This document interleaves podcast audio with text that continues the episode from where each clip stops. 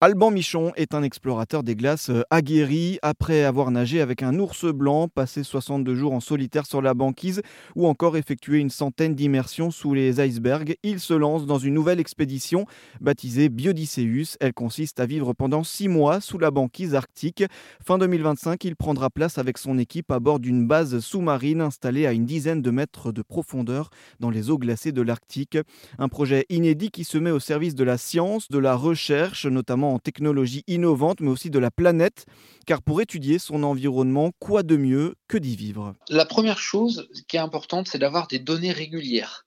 Donc on a par exemple... Bah, ici euh, en France, euh, en, Europe ou un peu partout sur la planète, on a des données régulières qui nous permettent de dire, bah voilà comment la Terre évolue, euh, de pouvoir avoir des comparatifs. Mais on a des comparatifs depuis réguliers, je parle bien, depuis à peu près 60 ans, 70 ans ça veut dire que même dans les endroits extrêmes de la planète, dans le pôle nord ou le pôle sud, eh bien, il y a peu d'informations régulières, encore une fois, je parle.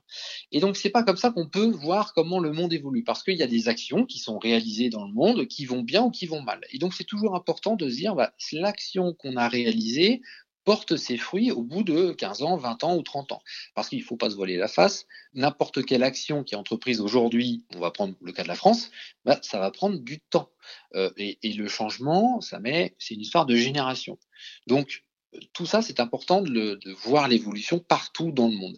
Et moi, il y a quelque chose que je trouve très important, c'est les leviers. C'est-à-dire que pour qu'il y ait un changement, il y a différentes euh, choses importantes. Il faut qu'il y ait une espèce de sobriété, bien évidemment, faire attention et mieux consommer, euh, et moins consommer, bien sûr. Mais on a aussi l'éducation et la pédagogie. Ça, on l'oublie souvent. Hein. Euh, il faut comprendre les choses pour pouvoir agir. Donc oui, l'éducation et la pédagogie sont des leviers qui sont primordiaux. Et puis on a aussi la science et la technologie euh, et c'est pour ça qu'on a créé cette base euh, scientifique et technologique. Cette base qui a plein d'objectifs euh, d'observation, de compréhension, d'éducation.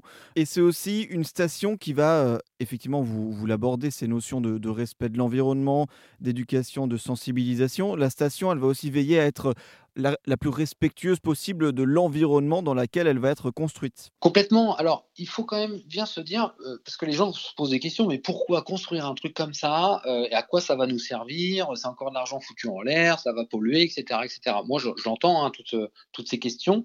En revanche, euh, on ne peut pas aujourd'hui ne rien faire. On ne peut pas baisser les bras. On est obligé d'avoir des informations, comme je disais tout à l'heure, partout sur la planète, régulières. Donc, euh, les scientifiques, nous, on est en train de, proposer aux scientifiques de pouvoir avoir de plus en plus d'informations partout, puisque cette base, en plus, elle sera transportable, donc on pourra, entre guillemets, la mettre partout sur la, planète. Oui, euh, ça a un coût de construire une base, une station de recherche de ce style, bien évidemment. Ça a un coût pour l'environnement. Mais la question, c'est pas de se dire, euh, ça a un coût, on ne fait rien. C'est qu'est-ce que ça rapporte c'est toujours cette histoire d'équilibre. Qu'est-ce que ça va nous rapporter? Alors, déjà, on va pouvoir réduire et compenser euh, cette empreinte carbone, cette empreinte sur l'environnement. Déjà, on, va le calculer, on va le compenser au maximum. Et puis, cet habitat, on ne le construit pas pour six mois d'expédition, on va le construire pour plus de 20 ans d'exploitation. Et ça, ça change tout. Ça veut dire que nous construisons une base de recherche sous-marine pour entre 20 à 30 ans d'exploitation pour la science et pour la technologie.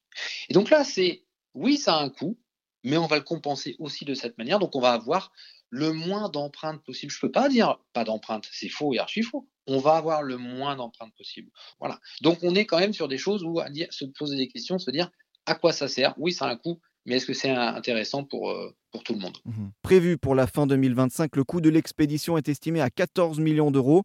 Alban réalise actuellement une levée de fonds, toujours avec persévérance.